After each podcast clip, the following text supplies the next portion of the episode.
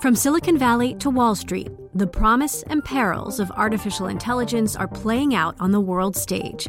But what will the next phase of AI adoption look like? Which companies, from big tech to startups, will dominate? And where do the risks and unintended consequences lie? I'm Emily Chang. Join me at Bloomberg Tech in San Francisco, May 9th, to answer many of the industry's burning questions, alongside Snap's Evan Spiegel, Xbox President Sarah Bond, OpenAI's Brad Lightcap, top researcher Dr. Fei Fei Li of Stanford, and many more. More details and just a few tickets left at bloomberg.com slash techsf.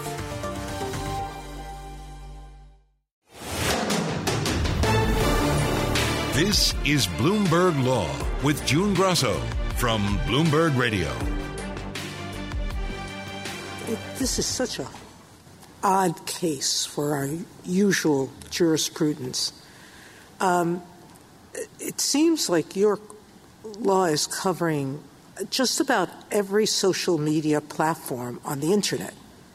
And we have amici who are not traditional social media um, platforms, like smartphones and others, who have submitted amici brief telling them that readings of this law could cover them.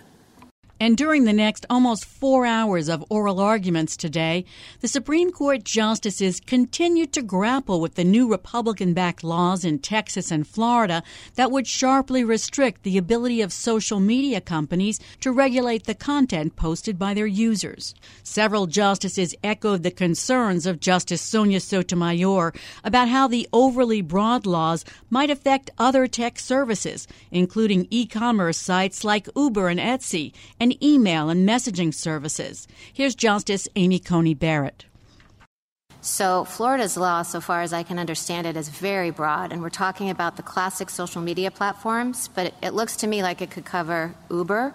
It looks to me like it could cover just Google search engines, Amazon Web Service, and all of those things would look very different. And, you know, Justice Sotomayor brought up Etsy. It seems to me that there are now Etsy has a feed recommended for you, right? But it also just has shops for handmade goods that you can get. It looks a lot more like a brick and mortar marketplace or flea market, you know, than you know a, a place for hosting speech. Joining me is Eric Goldman, co-director of the High Tech Law Institute at Santa Clara University Law School. Four hours. What was the major question or questions that the justices were grappling with? The primary question the judges were wrestling with is whether the case as it presented itself to them was ready for their determination.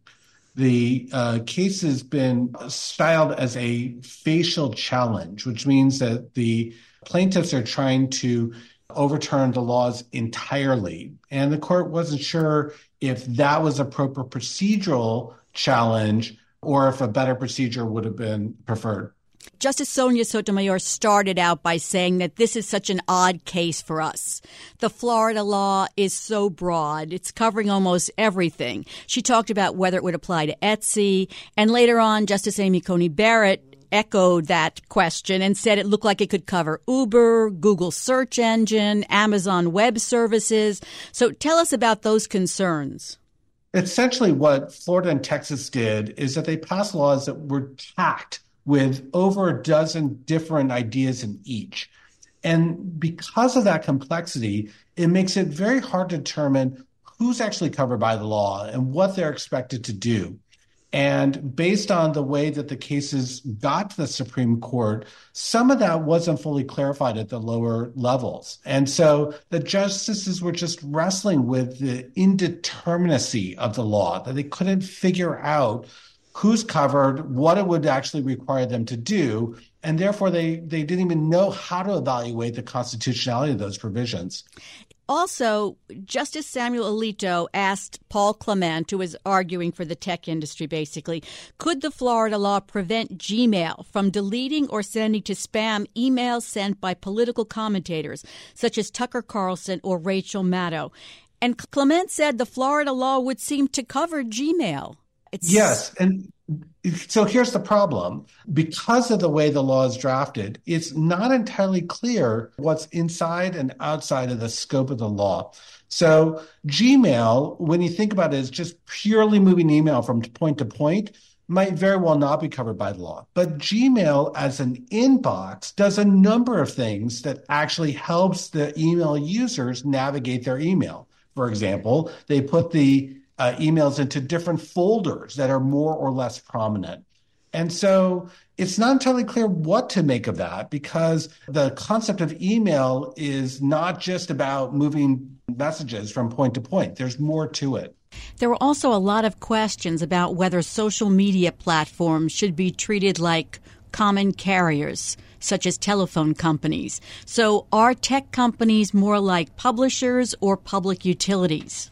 I think that the real struggle was in how to interplay a speech restriction, of which the laws contain several, with other legal principles like public accommodations, the idea that companies should not discriminate against their customers based on certain protected attributes. So, other concepts like common carriage or public utility doctrines, those kinds of doctrines could be in play. But the real struggle is that the court doesn't really know how to think about how social media services differ from, say, a restaurant. Until they get to that basic understanding of the different functions of social media services, they don't even know how to categorize them. And early in the arguments, about half an hour in, Justice Kavanaugh emphasized to Florida Solicitor General that the First Amendment only prevents governments from restricting speech, not private businesses. In your opening remarks, you said the design of the First Amendment is to prevent suppression of speech, end quote. And you left out what I understand to be three key words in the First Amendment, uh, or to describe the First Amendment, by the government. Do you agree by the government is what the First Amendment is targeting? That seemed to be such a strong point, but then it just disappeared from the arguments.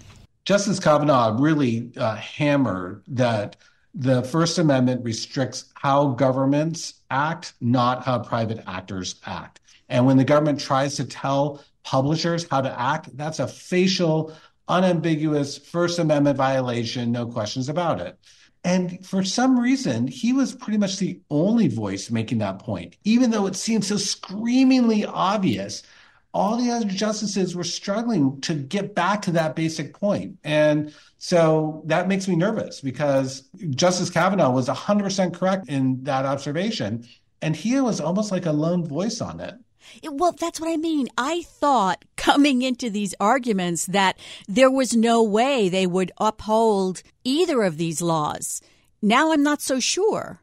Well, it's not a binary question. It's not do the laws survive or the laws fail. It could be that parts of the law survive and parts of the law fail. Like in the 11th Circuit, some of the laws did survive and other parts uh, did not. So the, the Supreme Court is quite likely to try to make some distinctions about the different provisions and will be careful to try and make sure that whatever they say on any of those provisions wouldn't affect some future legislature's freedom on different topic. So the, the net effect is that it's possible that some parts of the law will survive. And that's scary to me because there was really no salvaging the law at all, either law. Both of them were so misguided at their core that the idea that any piece of the law might be okay is, is really just horrifying to me. Well, if parts of the laws are allowed to go into effect, that means we could have a landscape across the country where different states have different rules about social media. That's inevitable. That's already happening today. And that's a different question for the court that they acknowledged occasionally, but weren't prepared to deal with. It wasn't within the scope of their review. But the entire idea of individual states coming up with their own version of a social media service and how they regulate it just completely contradicts how we think about the internet and really how internet law can function in a meaningful way. So, you know, uh, just to be clear, uh, there are provisions of both the Florida and Texas laws that were not challenged that are in effect today that the states have chosen not yet to enforce so we are already living in a world where uh, parts of these laws are in effect. And whenever they're enforced, if ever, we could see a radically different internet. The states are not likely to, to deploy those laws to advance the interests of the internet at large. They will do so to advance the voters they're trying to impress. Yeah, at one point there was a discussion about whether Texas could be geofenced out. Yeah, it's the weirdest message. The, the Texas lawyer basically said to get the F out of Texas um, if you don't want to follow their rules. And if I'm a Texas social media user, I'm going to be quite concerned about that position. They're basically begging the social media services to, to change the internet for Texas. And I'm pretty sure that's not actually what Texas voters want. As Clement made clear, this is here on a preliminary injunction. So could the justices just send this back you know, for trial and for more findings of fact?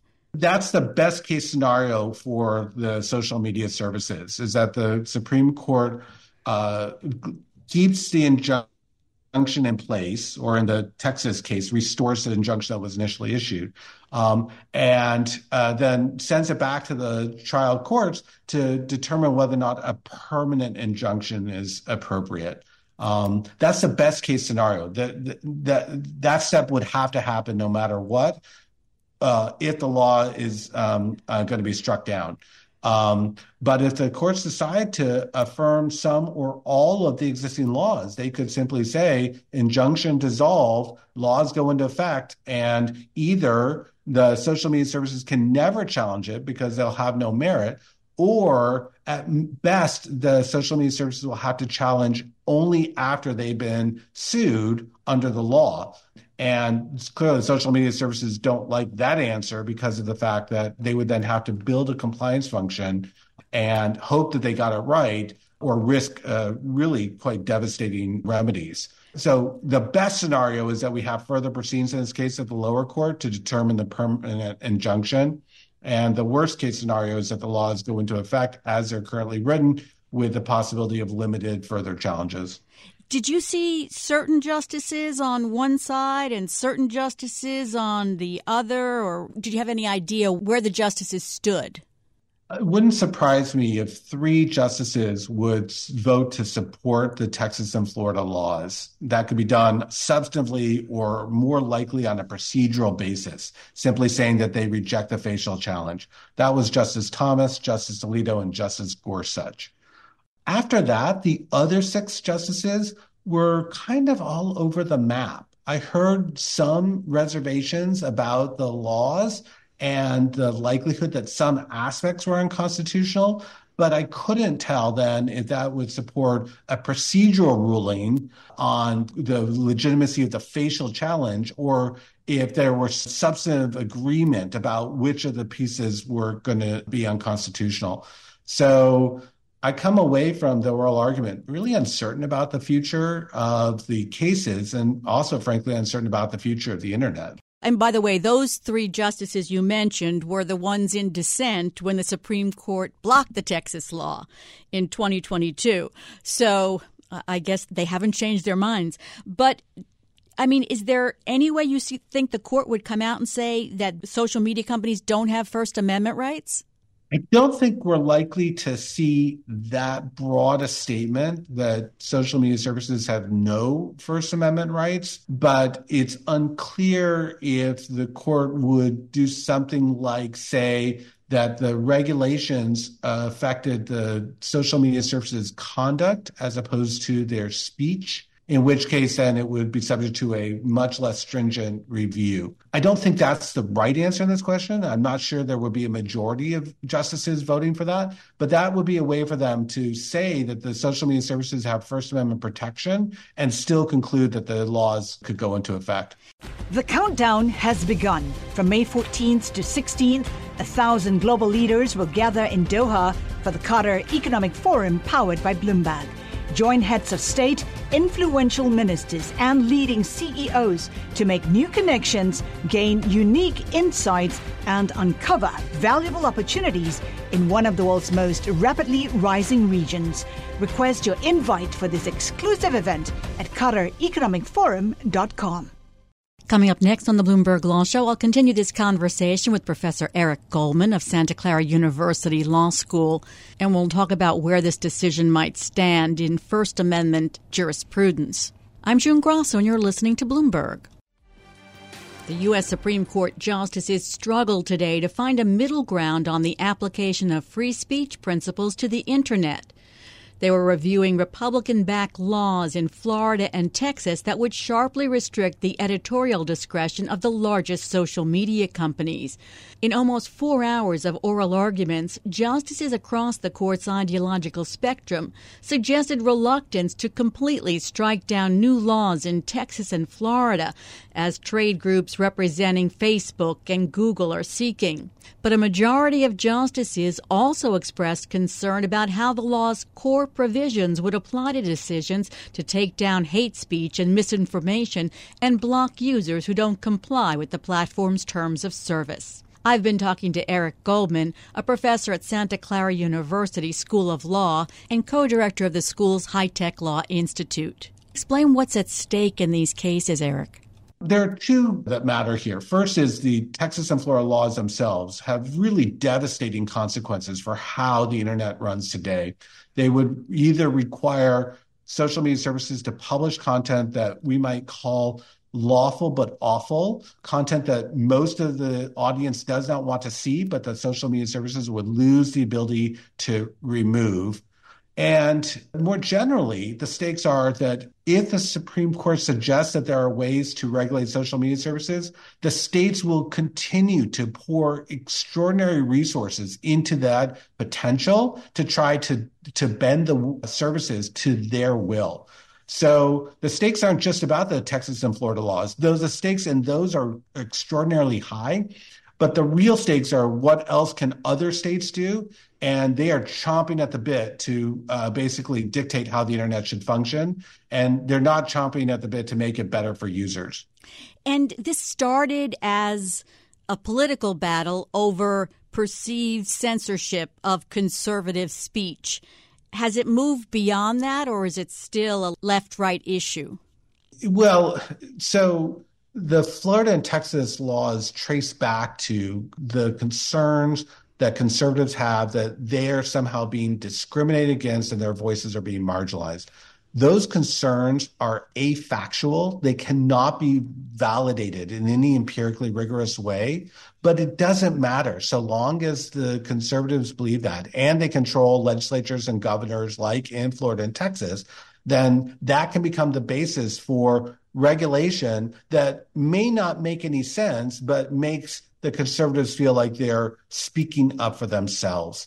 However, with respect to the desires of states to regulate the internet, that's a, not a left right divide. That is a pro censorship, anti censorship divide. And there are very few people still left on the anti censorship side. Both Democrats and Republicans have absolutely unrestrained plans to to tell the internet how they should function. And so it's not a partisan divide, it's really like a worldview divide.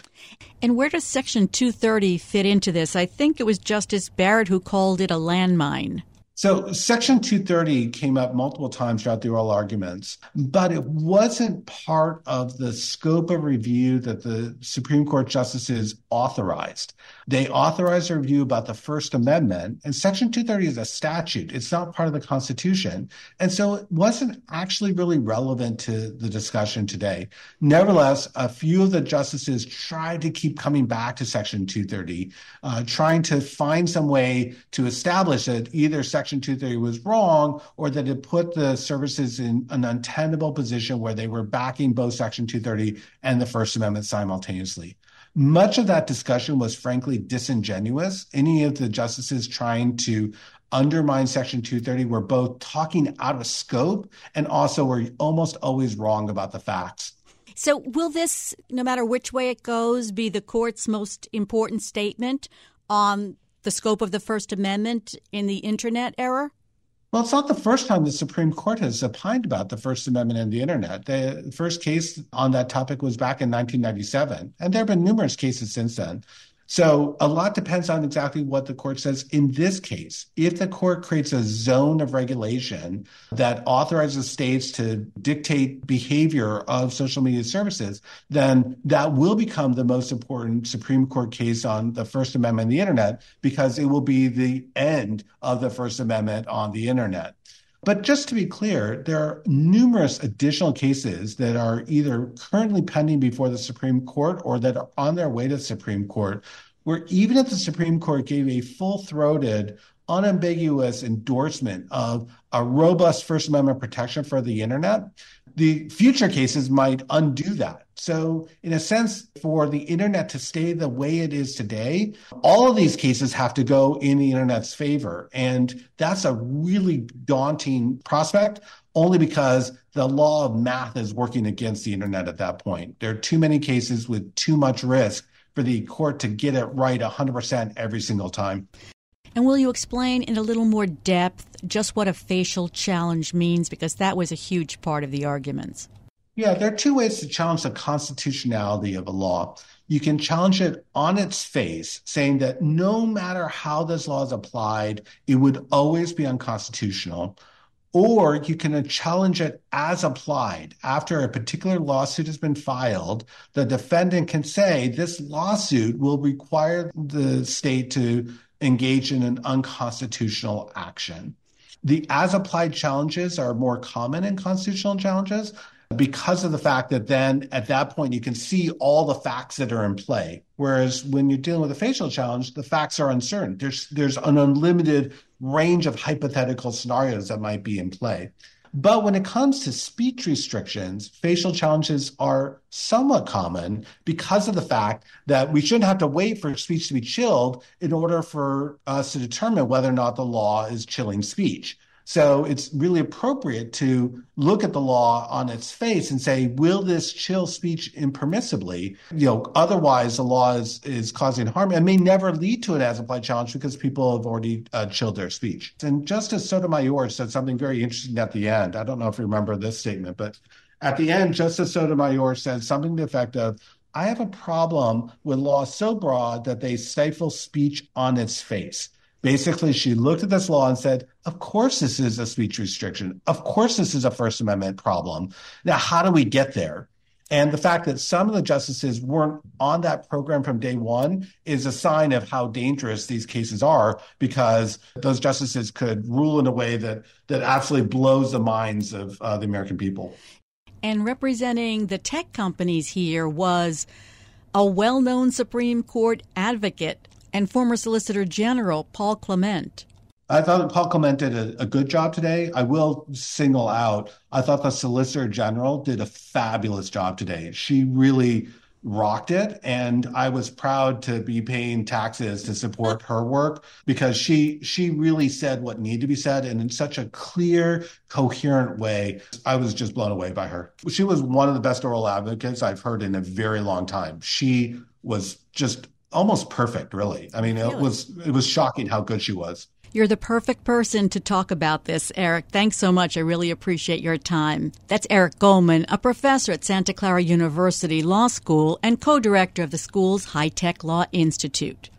The countdown has begun. This May, a thousand global leaders will gather in Doha for the Qatar Economic Forum powered by Bloomberg, held in conjunction with our official partners, the Qatar Ministry of Commerce and Industry and Media City Qatar, and premier sponsor QNB. Join heads of state, influential ministers, and leading CEOs to make new connections and gain unique insights. Learn more at QatarEconomicForum.com. The Federal Trade Commission is suing to stop the biggest grocery deal in U.S. history, which would combine the two largest supermarket chains. The FTC, eight states, and D.C. are suing to block Kroger's $24.6 billion acquisition of Albertsons, arguing the tie up would lead to lower wages for workers and higher prices for groceries. The merger would mean that Kroger Albertsons would have nearly 5,000 stores across the country. Joining me is Bloomberg Intelligence senior litigation analyst Jennifer Rie.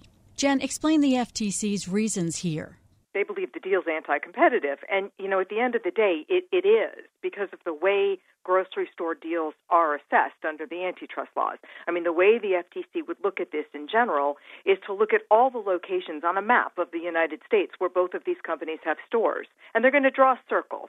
And the size of those circles depends kind of on whether it's a rural area or an urban area, but they're going to range anywhere from, you know, half a square mile up to 10 square miles. Look to see if both companies exist and then look to see what other competition exists. And there's no doubt, June, that in numerous locations in the country, probably the merger leads to a concentrated market. It's possible that there are some regions where they're the only two and it would be merger to monopoly, or maybe there are three, so it would be a merger to duopoly. So that right there kind of sets a threshold that the deal does have some anti competitive issues, that it does potentially violate the antitrust law in certain regions. Now, the companies know this right? So what they proposed, which has happened in numerous other grocery store deals in the past, is to divest those stores. They look at the map, they pick out all those regions where the concentration is too high. If they merge, and they sell those stores to a third party competitor. In this case, it's a company called C&S Wholesalers. And they fix the problem essentially. And what they've said is look, what we have suggested here is to sell up to 650 stores, and we think that resolves the problem. We think in the other regions where we're not divesting, the concentration levels are low enough that it's not a competitive problem. We think that this company, C&S, will buy these stores. There'll be a viable competitor, and, and the level of competition will remain the same. So essentially, what this comes down to is the FTC saying, no, not good enough. We don't think that the remedy you've offered up is good enough to fix the competition that's been lost by virtue of this merger. So we're not going to accept it and we're going to go ahead and sue. And so that's where we are. And that's why they've sued. And the FTC said that that remedy of divestiture mm-hmm. wouldn't solve the problem given a history of failed divestitures in the yes. supermarket industry? Yes, you know, it's really unbelievable how close this is to a past really spectacular failure in divestitures in supermarket industries, and that is when Albertsons tried to buy Safeway. And when they tried to buy Safeway, the FTC agreed to allow the deal with a certain number of divestitures. I think it was in the hundreds, nothing close to 650 stores. And they sold these stores to a company called Haggen. Well, June, it was a matter of something like six months or less mm. than a year that Haggen just failed. They couldn't handle these grocery stores. They went bankrupt, and eventually it was Albertsons that bought them back, many of them back. So it's like a picture book failure of divestitures in supermarket industry, and this one looks a lot like that. I think the problem was Haggen was small, and they simply just weren't able operationally to pick up as many stores as they picked up that were divested and operate them successfully. And you have C&S, which is a big company, but it's a wholesaler and it only operates about 23 grocery stores. So you're going to go from a company that operates 23 grocery stores to 650. It's a big leap. And I think it is a tough argument to say that that company can do that and can take on those stores and they can be as competitive fairly quickly as Kroger or Albertsons were with those stores. Here, the FTC is worried about consumers and workers. Right. So that's the whole other piece. You know, I talked in the beginning about drawing the circles in the map and looking at where the stores competed. And that's kind of one big piece of it. But a second big piece is labor and employment. And this has been something that the FTC's focused on in the last couple years, much more so than in the past. And in fact, there are unions, several unions that are against this deal because they do think it's going to hurt workers and employees. And the issue here is that the unions can kind of play the stores off each other when they're negotiating the contracts, and they can use that leverage to help them get a better contract. And that's not going to exist anymore if these companies merge. And then I think the other issue is some concern about C&S and whether C&S would maintain union contracts and how they would treat the workers or employees, or whether they'd actually close some of these stores and there would be a loss of jobs. And the FTC has been negotiating with the supermarkets for months. Yes. And the grocers also said they would invest 500 million to cut prices and a billion to raise wages plus a 1.3 billion to improve Albertsons stores. So does the FTC just not not believe that would work or not trust them? I think it's a combination of both. You know, not trusting them, not believing that would, it would work, and also still having concerns about those stores that are divested and sold to C&S. I mean, all these investments are something that Kroger and Albertsons would do in the stores that they jointly own. But it doesn't really do anything for those stores that C&S would be taking over that need to continue to operate and operate competitively the supermarket chains say they need the deal to compete better with bigger rivals. So, an Albertson spokesman said that the company is disappointed that the FTC continues to use the same outdated view mm-hmm. of the mm-hmm. U.S. grocery industry. It said if the FTC is successful in blocking this merger, it'd be hurting customers and helping strengthen larger multi channel retailers such as Amazon, Walmart, and mm-hmm. Costco, mm-hmm. the very companies the FTC claims to be reining in. Is that true to a certain extent? So I think the issue here comes down to what's called defining the relevant market. So when the FTC assesses a deal and does this investigation, they're asking what is the sphere of competition? Who do you compete with, companies that are merging? And they have traditionally, when they've looked at grocery deals, basically decided that these companies do compete with other standard grocery stores and do compete to some extent with a Walmart supercenter that sells groceries, but they haven't viewed competition to include the club stores like Sam's Club or Costco, and they also have really excluded sales of groceries online, e-commerce sales of groceries. So that's what Kroger and Albertsons mean when they say they're taking an outdated view. They're saying, look, the industry's really changed, and it's not just about traditional supermarkets any, anymore. We face competition from dollar stores, which I think the FTC doesn't include. We face competition from Costco and from Sam's Club, and the FTC doesn't include those entities. If the FTC did, the market concentration numbers would be lower, and this deal wouldn't look as problematic as it does. Now, the thing here is that oftentimes merging companies try to argue that we need to come together better to face these bigger competitive threats or these emerging competitive threats. And unfortunately, those arguments just don't tend to resonate with the regulators. They really tend to sort of stick with what they've done historically. And that's why they drew the lawsuit, because that's how the FTC sees it. Now, they have another shot, right? They're going to go before a judge, and they can make those same arguments to a judge, and they can try to present evidence to the judge as to how their own prices and activity is constrained, let's say, by an Amazon or by Costco, right? And they can try to convince the judge that the market's a little broader, and a judge might see it that way. I take it you think that the uh, FTC has the better argument in court. Right. Well, right now I'm, I tend to lean toward that because I've always had my doubts about the divestiture package being sufficient. This is a very big merger of two grocery stores that have a lot of different brand names. I think people might not realize how very big they are when you think of all the different banners and brand names that they own, each of them. And I do think you have this kind of very well known failure of a divestiture in the supermarket industry.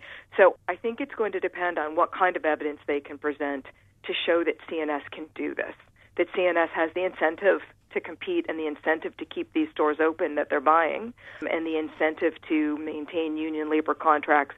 You know, it just depends on what they can show in court in that respect. They're really going to have to show how this remedy is going to replace the competition that's been lost by virtue of the two coming together.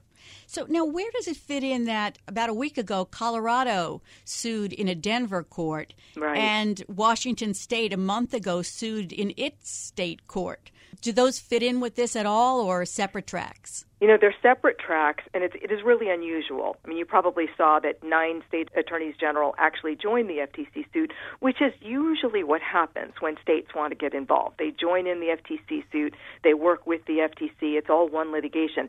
This was a little bit of an unusual circumstance, not only that these two states filed separately, but also that they filed in state court. So I think to some extent, for those states where there are a lot of overlapping Kroger and Albertson stores, by the way, it's a bit of an insurance policy for them. If the FTC does lose in court, they still have their own lawsuits, and it gives them, well, the ability to try to block the suit, you know, a second shot at, at blocking the deal, but it also gives them some leverage to negotiate some additional concessions if they need to, directly pointed at their own state and workers and facilities in their own states. And I think also there might be some feeling that they have a better shot under their own state laws, perhaps, than under federal antitrust laws. Now, we have talked a lot, but I'm still going to ask you this question. so, people who have not heard about our many antitrust discussions can understand the Biden administration's laser focus on preventing deals it sees as anti competitive. Yeah, you know, there really is a significant effort by the Biden administration enforcers to bolster antitrust enforcement. There is a viewpoint that it's just been too lax for many years, and the result is that we have a lot of industries in this country that are too concentrated. And when industries are too concentrated, it impacts consumers because it can mean prices are higher, quality is lower, there's less choice, there might be less innovation. And that's essentially the result of just having too few competitors. So they really were on a mission from day one to slow that process down and to do what they can to try to stem the tide of consolidation, and in particular industries like grocery, as a matter of fact. So they have followed through by being a lot tougher when it comes to remedies that have been proposed by the companies, and that's what you see here, or really just essentially not being willing to accept a remedy to clear a deal and instead saying, hey, if your deal's anti competitive in our view, we're just going to go to court and try to block it rather than trying to settle with you with some sort of a proposal or concessions that you think will fix our concerns. And that's what we're seeing and more ahead. Thanks so much, Jen. That's Bloomberg Intelligence senior litigation analyst Jennifer Rie. In other legal news today, prosecutors in Donald Trump's New York hush money criminal case are asking a judge to impose a gag order on the former president ahead of next month's trial, citing a long history of making public and inflammatory remarks about people involved in his legal cases. The Manhattan District Attorney's Office asked for what it called a narrowly tailored gag order that would bar Trump from making or directing others to make public statements about potential witnesses and jurors, as well as statements meant to interfere with or harass the court's staff, prosecution team, or their families. Prosecutors wrote that Trump, quote, has a long-standing and perhaps singular history of using social media, campaign speeches, and other public statements to attack individuals that he considers to be adversaries. Jury selection in the case is scheduled to begin March 25th, barring a last minute delay. It will be the first of Trump's four criminal cases to go to trial. And that's it for this edition of the Bloomberg Law Podcast. Remember, you can always get the latest legal news by subscribing and listening to the show on Apple Podcasts, Spotify, and at Bloomberg.com slash podcast slash law. I'm June Grasso, and this is Bloomberg.